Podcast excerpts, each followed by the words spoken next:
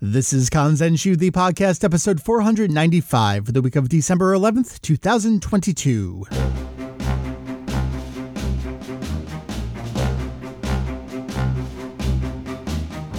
Hello, hey, us. Welcome back to Kanzenshuu, The podcast. an extension of the all encompassing Dragon Ball fan site. Kanzenshuu. hmm We cover anything and everything Dragon Ball in hopes of enlightening and a little bit of entertaining. It is a two part episode. You're in part two. You've made it. We all we did it, everybody. Here we are. Not only have we done two podcast episodes in somewhat rapid succession, uh, we delivered on the promise for what the actual next episode will be. My name is Mike. You may see me around as Vegito EX. Joining me from last episode, uh, Doctor Detective X himself, Ken. I just can't get enough of uh, these serial characters. So Yeah. let's keep let's keep talking about them. and next week we'll talk about it again, and the week after, and then Bardock's out, and we fight Gas in that DLC. Imagine if we do. Uh, no, this is it. This is it. This is the end of the Heeters, of the cereals, of the Black Friezas. That's probably not the end of Black Frieza, but uh, more to come on that. Um, part two of our two part extravaganza reviewing the Granola, the Survivor arc of the Dragon Ball Super manga. Last time on the show, you heard this guy, Ken, and another guy, Ian, all the way in Japan. I say all the way because I don't know, it's just, it's far away. And myself, we reviewed the arc last time. This episode, you all are reviewing the arc. We put out the ask for uh, your thoughts in response to our review and just your thoughts in general on the arc. And we figured we would chat it all out, see what you had to say, see what we have to say in response to it. And that's going to be the episode. Without any further ado, here we go into the topic. It's happening. Part two. No further delay. Without any of the further aforementioned adieu. Here we go. Can we have a quick delay? Yeah, we sure can. One thing uh, I wanted to touch on that I forgot to touch on last time was that we over of the Dragon Ball Super manga, over half of it is now manga only content. Yeah. And that's just mind blowing that we're past the anime and have been for so long now. It's wild. Yeah, there's I'm you know what? I'm looking at the shelf over there. Uh-huh. Uh-huh. Yep. What's really weird to me, I have to, I don't think it is this way in the Japanese releases, but I just got Viz Volume 17 in the mail, I guess that was yesterday, and they still have Zamasu on the back of it. That can't be true. Re- hold on. Let's get Oh, yeah, I'm gonna sure get- enough, yeah. took a field trip. Japanese volumes, oh, hitting the microphone. Japanese volumes 17, 18, 19. Um, Zamasu is still on the spine. I'm holding this up as if the listeners to this audio only podcast can see what we're doing here. Uh, Zamasu's on the spine. He is not on the back cover. That is uh, Goku on the back cover of 17. That is Ultra Ego Vegeta on the back of 18 and that is a broken scouter uh, on the back of 19. Weird. Why is Viz doing that? That's a question for another day, I suppose. Anyway, here we are to talk about your thoughts on the Granola, the Survivor, the second manga original arc of the Dragon Ball Super manga. Now, Ken, something that we talked about with our review was that it was an entirely different arc on a reread compared to the monthly serialization read. Yeah, 100%. With that in mind, I want to start with a little bit biased here from Jake Ludar, Jake number two, if you will, on Twitter, one of our wiki editors. I think a lot of people didn't reread the arc and it shows. Side eyes. I mean, uh, it's pretty good. Great art. Maybe some fat could have been trimmed. Bardock's wish is needlessly muddy. Granola's unexpected. Jake has a, a bunch of things to say here. Um, I don't want to take away from it because he had some interesting you know, points here. Some bits that stuck out to him um, about the universe expansion. Uh, new set of Namekian Dragon Balls with rules that are different from what we know. Um, other parties' relationship to Frieza, planet people previously ravaged by Saiyans, etc. Uh, I do want to sit on the the comment about you can tell who didn't reread the arc. I think we harped on it a lot last episode, but I do want to sit with it more and harp on it again. It was completely wild. My opinion on this arc is all over the place on each subsequent reread, um, and especially on reflection. I'm like, no, it wasn't that bad. But I really think back to that monthly read where I, I didn't want to talk about it online because of how much I actively disliked it.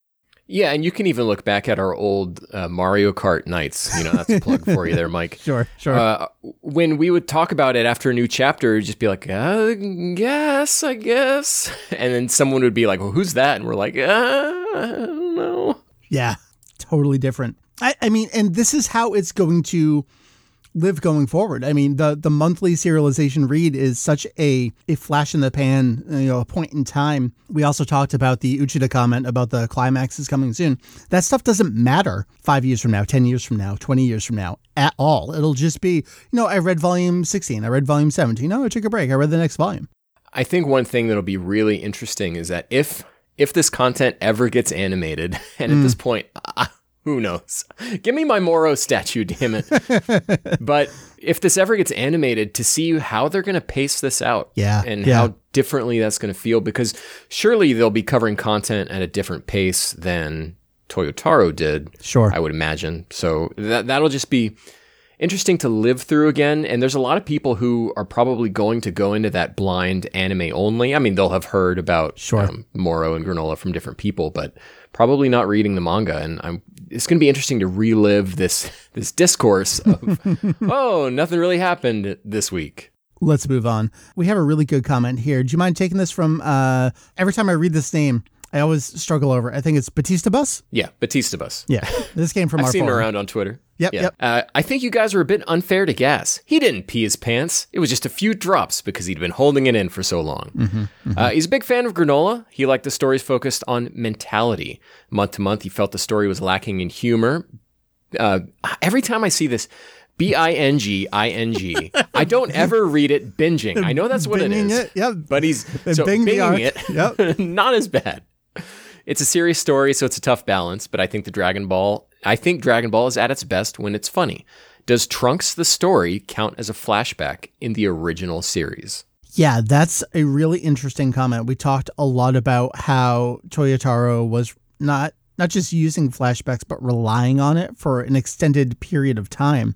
Uh, we had a, a two chapter, two part Bardock flashback that took up a lot of meat from this arc. I want to read basically in full this comment from Ian, who reviewed the arc with us last episode. Uh, it's just you and I right here, right now, so I, I couldn't bring Ian in on this, but um, I, I thought he brought up some good stuff. Ian always has really great analysis. Ian says, if anything, I might bring it up as an example of just how reticent Toriyama is to use flashbacks during the original series. It's such an exception, it can only happen in a bonus chapter. Everything we get on Trunks' past in the main series is just dialogue. He won't even grace us with a single panel illustration. Yeah, it's it's wild, right? Uh, that's what we were talking about, where Trunks' story is kind of like the flashback material in the original manga, and it's not a numbered chapter, it's bonus material. And that originally came out right as Goku and Cell were starting to fight, right? That's a good question. I did a whole bunch of website updates about when that stuff happened, and as soon as I finished it, it is out my head. I don't remember when it happened. Well, but I mean, I guess the larger point I'm trying to make is that that flashback came out not to enhance or add flavor to the story as it was unfolding at that time. Trunks had already kind of taken a back seat to uh, Goku and Gohan by that point. Yeah.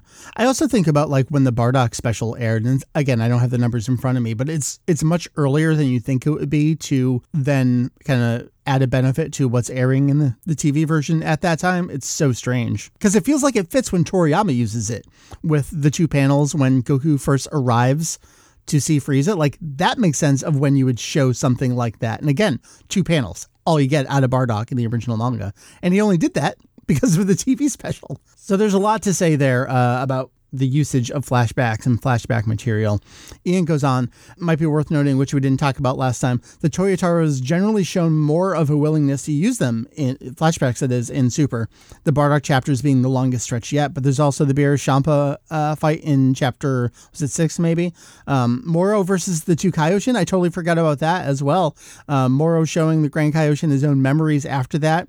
He says kind of gets away as a cheat since it's taking place in real time by way of magic. Still, even just that is so much more than Toriyama ever did. Um, it's true. Yeah, we are seeing that. Um, I also think back to Ken, you and I've actually talked a lot about on this podcast by way of Kakarot, where it's uh, Trunks' version of the, the the Boo arrival, the Babidi, Dabra, and Boo stuff, where it gets kind of the opposite, where it gets mentioned in the TV series, yet over in the manga, we actually see the entire thing play out.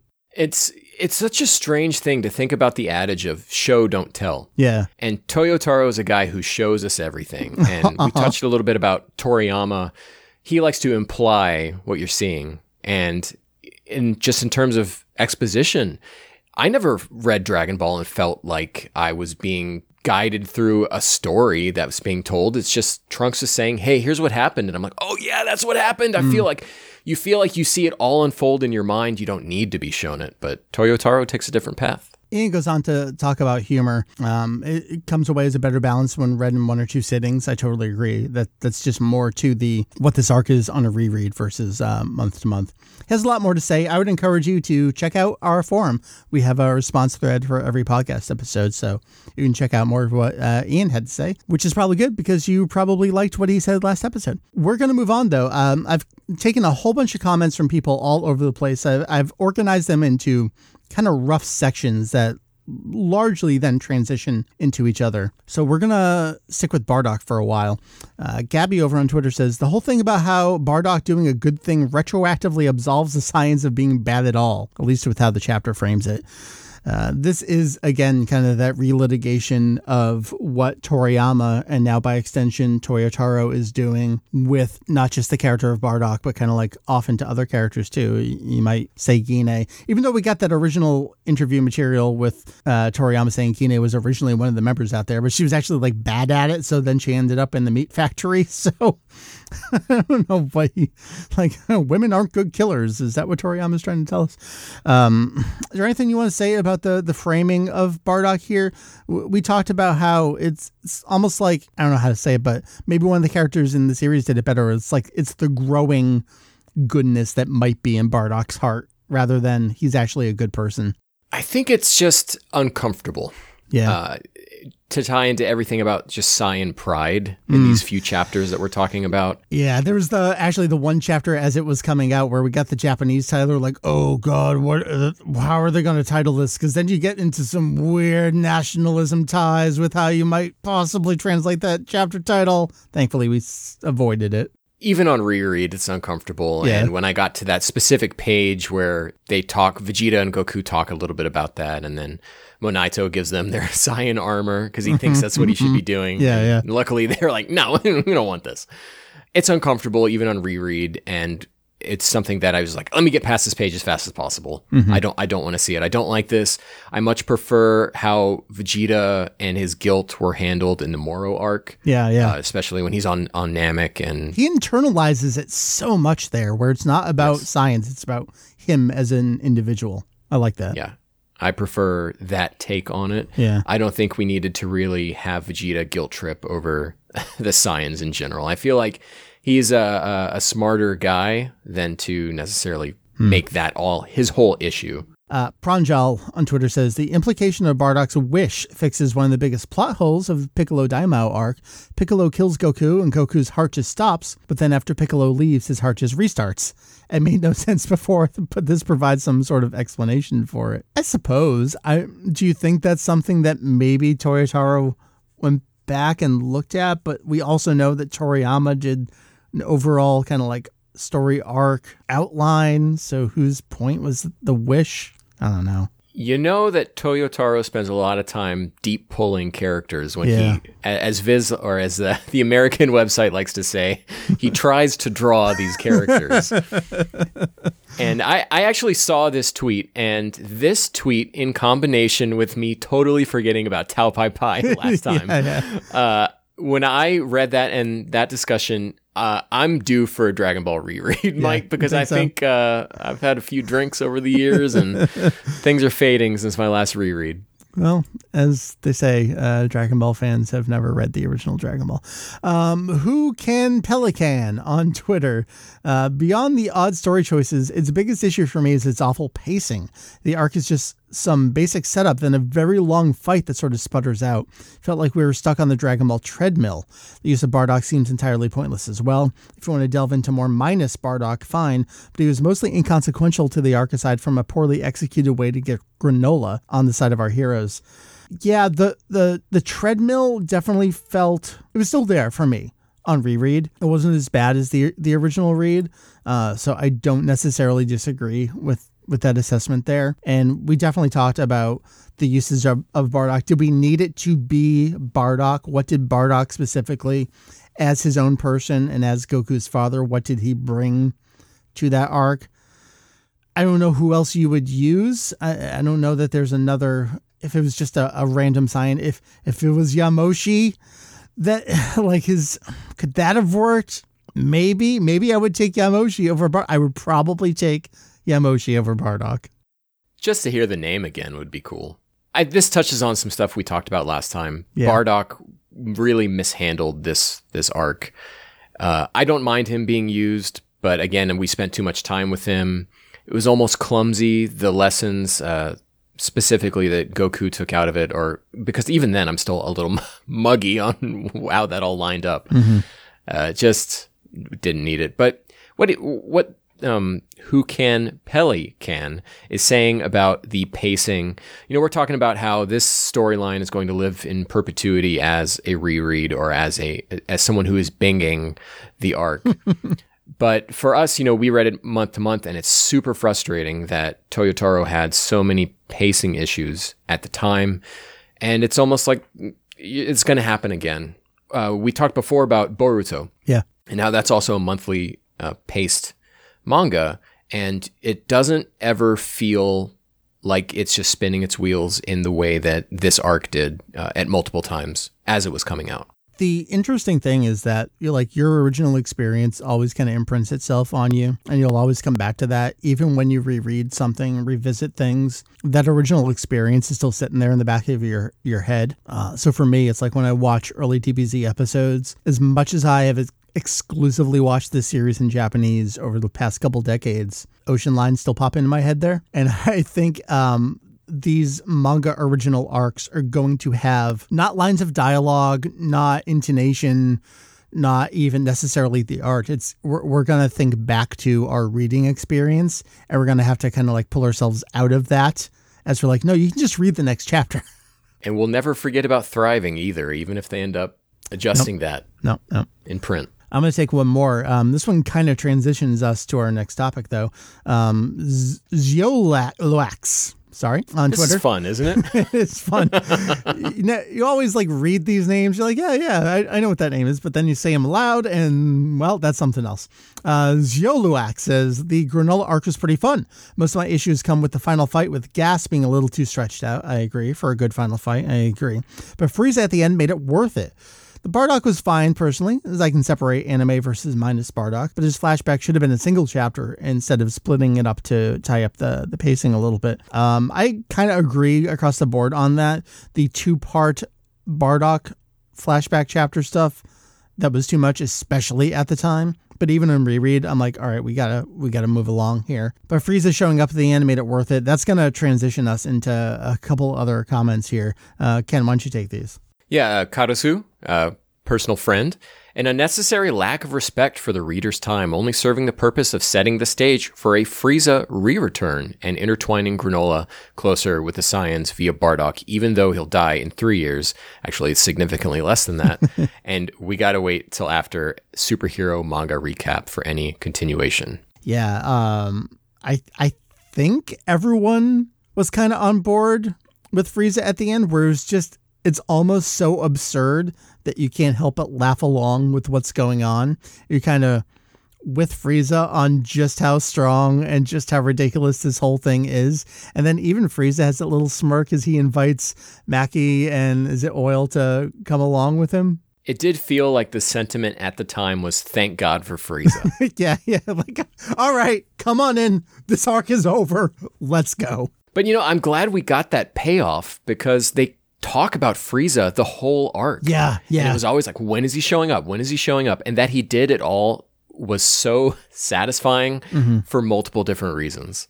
Papa on Twitter says, I personally feel like this arc was treated as a huge reveal for Frieza. Maybe I need to reread it as one whole arc because there's definitely some, what I believe to be unneeded, character development. And that's me saying what he said. I'm not pr- putting that in my own parentheses. development. So unneeded character development for Goku. But it's all just felt like a big buildup to another colored Frieza. Some stuff also felt a bit lazy. I haven't seen the other Dragon Ball in decades. The next day, oh look, we found the Dragon Ball. Yeah. that was. I hesitate to ever use the word lazy, and I encourage people not to use it.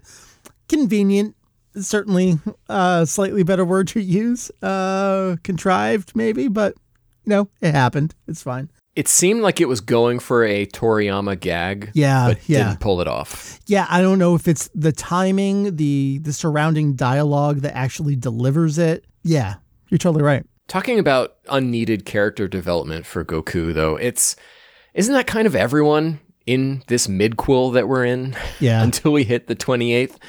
We've gotten all of the character development for these characters. They all kind of um, their arcs climaxed in the Boo arc. You know, Vegeta uh, deciding that Goku is number one, even though that kind of gets turned for a gag right after he says that, as Therese loves to remind me. Goku's whole thing of trying to pass it on to the next generation. That doesn't work out so well, but I think any kind of characterization we're going to get in Dragon Ball Super, yeah, it's all unneeded. Gohan flipping back and forth whether or not he's going to be a scholar or a warrior, and they did it again in the movie. Yep. Uh, unneeded for all of them, but just we're along for the ride. It's more, it's the gift of more Dragon Ball. Is it? Is it? That's how I choose to look at it. all right. That's how I sleep at night, Mike. Whatever it takes, man. Uh, we got a bunch of other comments too that aren't necessarily connected, but uh, a lot of them I want to get to. Uh, Jacob on Twitter says, "I enjoyed the arc while it was coming out. The action was well done. I was weirded out by Vegeta's lack of eyebrows." Even though we'd seen that before with Super Saiyan 3, it looked fine though in the chapters, and I barely thought about it after uh, it was introduced.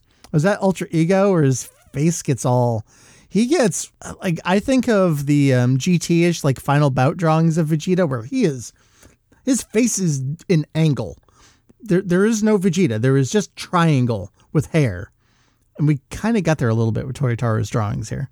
I in the beginning I would agree with you. I think as we went on and he two things happened. He felt more comfortable drawing Ultra Ego and we became more used to it. Uh-huh. And by the time he's using Ultra Ego at the end, like that one panel, I believe you talked about it last time where Goku and Vegeta are powering Yes. up next to each Yeah. other and takes up the whole page. You look at that and you're like, "Hell yes." You're not thinking about Vegeta's weird eyebrows anymore. Daniel says has some of the most frustrating plot developments in all of Dragon Ball, but even beyond that, most of the time it was just kind of boring. I'd be interested to see what Daniel means by that, that first point specifically. Plot developments, yeah. yeah. Yeah, Daniel, follow up with us. I want to know. Yeah. Is it things Daniel. like the Daniel, if that is your real name? Um, you- you're talking about things like the existence of other Dragon Balls. Is it Frieza having a new transformation? Is it everyone having a new transformation? We'll talk more about transformations. I'm sure we will. Put some more comments here. Uh, DUA on Twitter. A couple different comments here. Uh, would have made a damn good movie, but as a whole manga arc, it lasted way too long and ran out of steam halfway through. Then also would have been cool for Gas to have had a redemption arc instead of literally getting his skull crushed, in my opinion. Perhaps in another timeline. Uh, I want to start with that second part there. Gas having a redemption arc. Nah, get rid of Gas. I'm done with Gas. I, you know, hey, don't count him out just yet. He could still win this. Who knows? I mean, we know we're probably going to, well, we know. I would think we're going to see Oil and Mackie again. Yeah. Uh, which will actually lead to another comment later on. But, Okay. uh, you know, hey, they've got these Dragon Balls. you know, a whole bunch of 'em. wish them back. Yeah. Yeah. Sure. It's at least what, uh, 16 we know about right now, plus the big ones. So, Uh, how about that comment about it making a movie? I, I've seen a lot of thoughts out there about could the Moro arc just be a new movie? Could the Granola arc just be a new movie? We want to continue it through movies and then do random other shit for additional animation. What do you think? That would be really awkward to go back in time to tell these stories as movies now with superhero Yeah. being the kind of end of our super timeline at the moment. Yeah. But uh, I talked about this a little bit in the in the last podcast of how it felt like a movie retelling this arc. Mm-hmm. Moro, though, I think there are too many twists and turns that that story takes. That really needs to be a good thirteen or to twenty six. Pick your poison episodes of Dragon Ball Super two, Tooper. Tooper. and gas, or no, gas, the granola arc, the gas, the gas arc. the gas arc. yeah. Uh, I think that could be told as another series as well, uh, or another batch of episodes. Uh, even if at the time, in a, in a world without superhero, let's tell ga- uh, the gas arc. I'm stuck on that. Yep. now. Yep. That's it now. The gas, the gas arc is a movie, but Moro, I think, would serve better as a, a series of episodes. I mean, when you think about the Broly movie, it was at least two independent movies strung together, if not three. And so when you think about the amount of Bardock material in this arc, might as well do another just completely haphazard, incomprehensible, bullshit, awful movie. Only tell the Bardock part of this arc, put that on DVD, put that with Budokai Tenkaichi 4 Uh huh. Yep. Yep. uh, on the Xbox Series X version Mm-hmm. only. Right. Was that how that happened with episode of Bardock? Or E- episode of? Bardock was on the disc as an accessible movie in Dragon Ball Z for Kinect. Oh, that's right. And you needed the Kinect to navigate the menu to even watch it on the disc. Dragon Ball releases are so cursed, Mike. Why's it got to be this way? That is a separate issue from Burst Limit, where its pre orders were on PS3 because PS3 had a built in Blu ray player. They packed in a Blu ray of the, at the time, re- Funimation remaster of DBZ Movie 1 dub only. Whereas on the Xbox 360, which didn't have a Blu ray drive, they packed in Orange Brick, Set 1, Disc 1, DBZ episodes 1 through 7. Serves the Xbox right. Yep. Uh huh. That's the one I bought first. Um, we should move on. Sunshine Moon on Twitter says, I feel like I enjoyed just about every individual chapter, but taken all together, I've never felt, oh gods, DBS has me trapped on an endless hamster wheel of pretending to have forward momentum while remaining exactly in place. More. Toyo's art is on top form, though. Yeah, I mean, that's just the reality of what this is. We've talked endlessly about that. I, I hate to keep using such a terrible, large, overused word such as relitigation, but we, we tend to do this often as Dragon Ball fans, where it's the same complaint, but it's a valid com- complaint. So how can we not say it? Like, we know we're in between the set point in time and the set point, point in time. Things must lead to the 28th Tenkaichi Budokai. These characters, therefore, must be alive. These characters, therefore, must have these types of relationships by the time we get there. Nothing truly can happen, I guess. Toyotaro's still taking some turns with it, though. I Yeah, would say that yeah. Oob, Oob being involved in the big final push against Moro, never would have seen that coming in a million years. Yeah, agreed. And they did a great job with keeping it unrelated to the other characters, so there can still be an air of mystery when he's there at the Budokai. Because Vegeta, in particular, is like, "What the fuck is that kid? What do you care about him?" You know, Mike, uh, there's a series I like called Better Call Saul, and it's a prequel to Breaking Bad. Oh, oh, okay. So yeah, yeah, and another fantastic show. But you know where these characters have to end up, Yeah. and that show finds its success in making you care about the other characters who aren't in Breaking Bad. And I would like to see more of that in Super. Start introducing more characters. We don't know where Jaco is in the 28th Tenkaichi Budokai. I would have assumed Beerus and Whis would want to show up to something like that. You know, I think there's actually a manga panel. Have you seen that? They're actually Oh, there. I, yeah, I think I saw Jake uh, Herms post something. I don't know where he might have gotten yeah, that, that, from. that must be true. It's real. If, you know, if, Yeah. if if it's a Herms post, it, it can't be false. Absolutely. Now, just speaking more about you know, prequel material, spinning wheels, knowing where they're going, I'd also like to tell you about a little game called uh, Crisis Core Final Fantasy VII. Um, you know where these characters are going to end up, but uh, it's important to uh, read your poetry and, and really understand where Gact is coming from. Should I get that game? That's a Should I complicated. get that game? That's a complicated question. Um, let's talk more about that later. Sure. Uh, Jote on Twitter says, "Kind of wish it showed off Mackie in her instincts unleashed slash awakened state to see the I differences between the male version and a female version. Uh, plus, one to see more ki blast and beam and sphere attacks from Gas, Granola, and Ultra Ego Vegeta. Yeah, I mean, I liked where we got with the um, manifesting axes and shit out of thin air. I thought that was neat, slightly different from things we've seen before. I don't necessarily need beam clashes, though.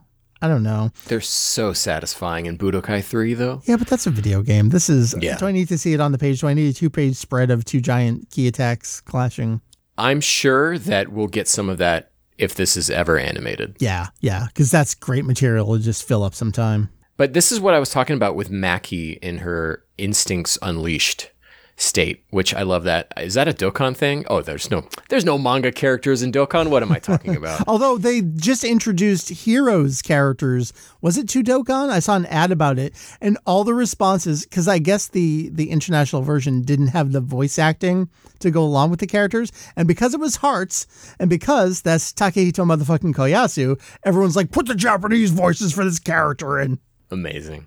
But I, th- I, she, you know, she makes a very specific moment to talk about, like, hey, should I unleash my instincts or whatever the line is? But, yeah, yeah. Uh, and that could be nothing, like the Namekian Book of Legends, or it could be something building to seeing her and Oil again in the in the next arc. All right, I guess we have to do this. Uh, friend of the show, I suppose I'm allowed to say, uh, Sab- Saber Breaker, weirdly not answering the call to give us input, but instead turning it back on us. Um, Randy, did you listen to last episode? Uh, Randy says, What do y'all's takes on everyone getting their own transformations rather than everyone having a standard transformation, Ultra Instinct, Ultra Ego versus Super Saiyan 2 across the board, is what he's saying there. Um, I mean, everything we've gotten since Battle of Gods, Goku's really made it clear that he wants to do things through his own power, not being granted things.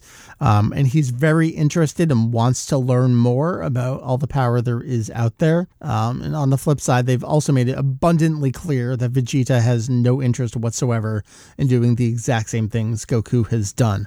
Um, he doesn't want to do Ultra Instinct.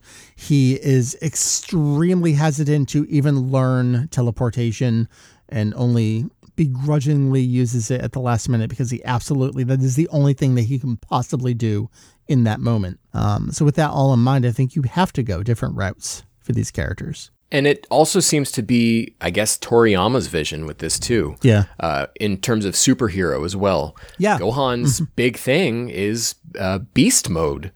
And Piccolo's big thing is uh, a, a, Big Piccolo. a, a siege tree on his back, and he's yellow, and then he's orange, and it's everyone's got their own thing now. Yeah. Broly has got his. There's so much good fan art of these five characters: Broly, Goku, Vegeta, Gohan, and Piccolo, all in their own specific forms, and it's just beautiful to look at. But as uh, in reply to Randy here, uh, uh, that is, I believe, Saberbreaker, here on Twitter, uh, Jacob replies, Right now, I think the transformations are more characterful. They tell you something about the character. To me, with the story arcs, it reflects their journeys as individuals trying to be the best fighter they can and how they deal with their challenges differently. Piccolo finds his transformation through Shenlong. Gohan finds his through being pushed again by his uncle Piccolo. Goku has his Ultra Instinct, which he works through on his own, trying through all of his other forms, and then suspiciously finds a new way to use it. Vegeta, in trying to find his way of using destruction through Beerus and taking Beerus's lessons on, unlocks Ultra Ego and then transforms Ultra Ego through lessons uh, taken from Bardock. At least that's the way I think we we landed on that last podcast. And then uh, Broly's Broly. I have more complicated thoughts about this arc than I do the Moro arc. In general, I really love the Moro arc. I think it's my favorite of Super. I'm I mentioned this. I'm so up and down on the Granola arc. In general, I don't like it. That said, when I read it, I'm more or less okay with it in the moment, and even upon reflection, I still think it's okay. And yet, somehow that doesn't add up to me liking it. I'm I think I'm more up on it than you are. I really like Ultra Ego, some of the stuff done with Granola. I even came around on Gas at the end. Yeah. But I'm not dying for figures of any of these characters like I am Moro. And let me list, listen here, Ben Presto. I'm coming down there to Japan and we're going to get this figure made. Mike is showing off his bootleg Moro figure here on camera. You can't see it, ah. listeners. It's not even the Moro I want. Yeah. It's the Moro I deserve, apparently. yes. that is a, a whole bunch of commentary from us and from other folks out there. Ken, do you recommend that people read the Moro and the Granola arcs? Wholeheartedly, yes. Um, at my job in the real world, I frequently find myself in position, uh, in the position of talking about Dragon Ball with real life people. And the first thing I always ask them is, are you reading the super manga? And you'd be surprised by how many people are. Yeah. And then if they tell me no, and we've already engaged at a point where I feel like I can kind of lose my mind on them a little bit, I uh, I kind of give them the rundown of, hey, you want to see what happened past Broly? And then I talk, you've probably seen the goat guy online, Yeah, but that yeah. story is the first adventure in Super. It is the the part that feels the most like quote unquote authentic Dragon Ball Mm-hmm. of the whole series. Uh, and then I usually don't get too much into granola. let's get it. Let's sink their teeth in with Moro first. But if you're already in that deep with Moro, yeah, why not read granola? Something I I mean, if you're listening to this podcast, you probably already know all of this and you're like, why why do you need to explain this? But I don't think people realize what a wild world we live in where for $2 a month, I will not accept ads. I will gladly talk about the fact that for $2 a month, you can read the entirety of Dr. Slump, the entirety of Dragon Ball, now Toriyama's manga theater, and the entirety of the Dragon Ball Super manga. You can just read it. It's there. I come from an era where there was no English translation of the manga.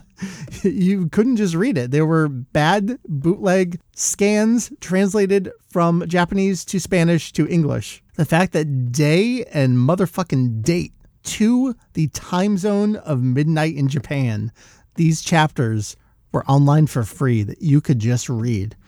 And I've seen a lot of people also ask, like, well, if you don't like it, why are you reading it? Like, it takes moments out of my day to read those chapters on release date. And I appreciate that so much that, like, you're to the, your point of the gift of Dragon Ball. I don't know that I've necessarily go that route, but the fact that I could do something like that is unbelievable to the Mike from 25 years ago. You can just go read it. Um, yes, there is a print edition coming out. Um, as we're recording, volume 17 just came out in America from Viz. I know other countries are further ahead. Um, we're in a little bit of a conundrum right now where the last volume was volume 19. We would have had um, on the regular schedule a volume 20 right now that would have wrapped up, in Japan that is, that would have wrapped up the entirety of the Granola arc.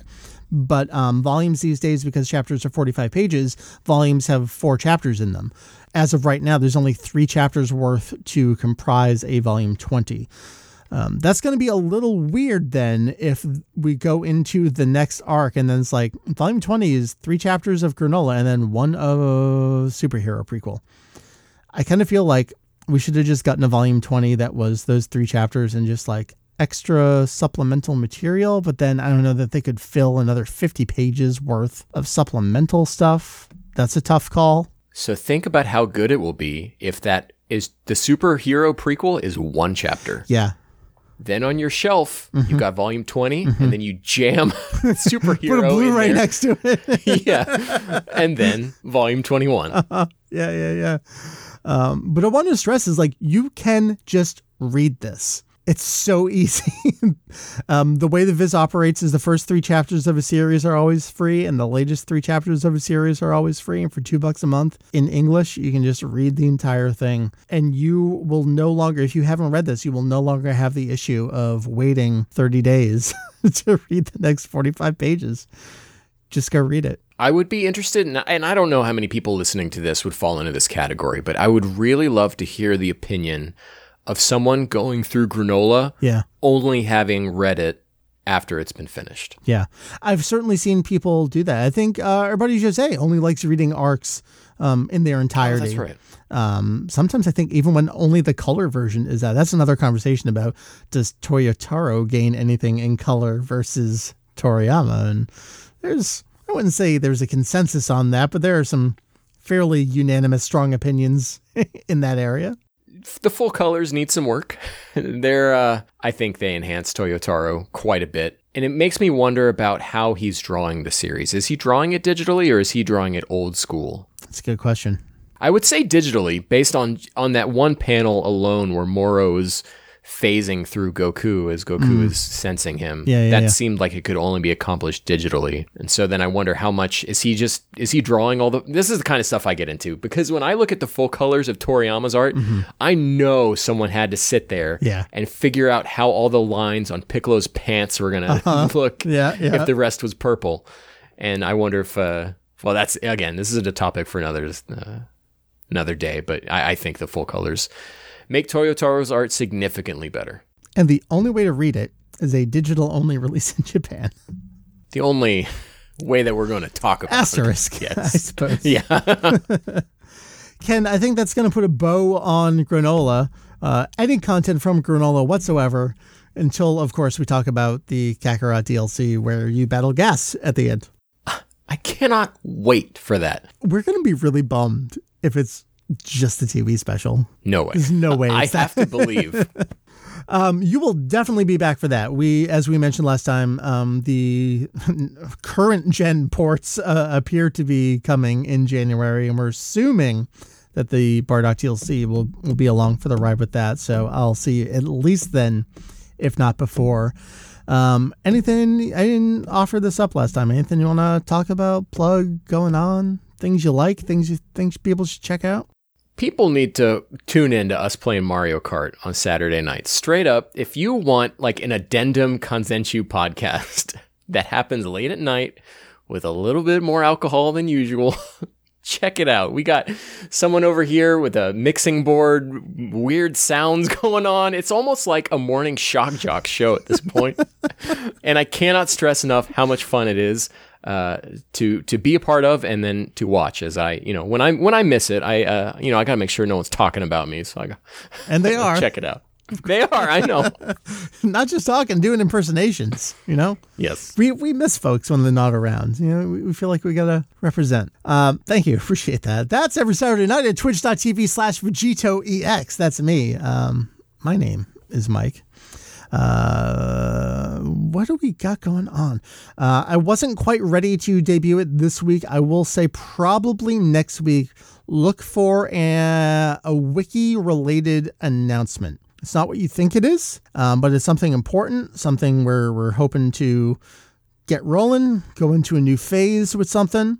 Um, so stay tuned. Look for that. Um, I am due to put up the next part of the video game interviews from the Super History book. Um, last time we talked, it was parts one through three of the five part video game series. I have not done part four yet. It's all translated, so that's sitting on me. I will try to get that up. Um, but Jose has translated a whole bunch of other stuff.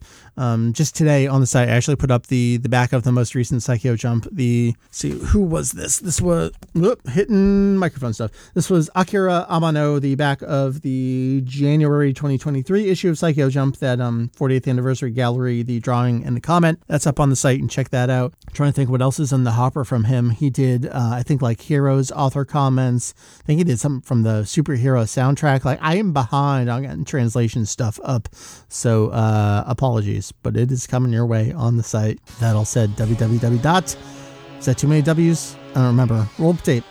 Kanzenshuu.com, K A N Z E N S H U U.com. That is kanzenshuu.com. It's where you can find everything. Uh, I'm not going to forget it this time. I would be remiss were I not to mention patreon.com slash kanzenshu. Um, I don't like talking about it. I don't like plugging it. Again, keeping it very simple. $1. Cool guys. Support. $5. Let's chat on Discord. That's all there is to it. That's all we're asking. That's all we're doing. Um, it literally exclusively goes to keeping the lights on every month. That's all we're asking. That's all we're um, that's all we're doing. Uh, appreciate the support. So website, the Patreon. You can hit us up on the socials. For now, Twitter seems to exist. Um, thank you for everyone who submitted your comments there on Twitter. Thank you for the forum comments.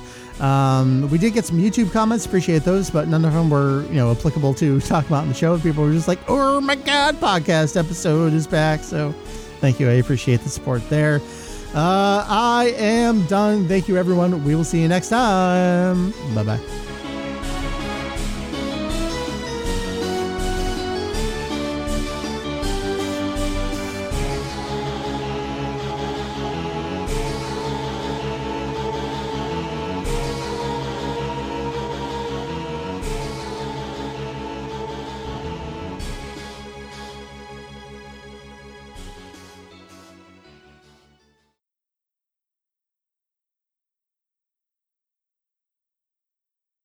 Okay, I have hit record.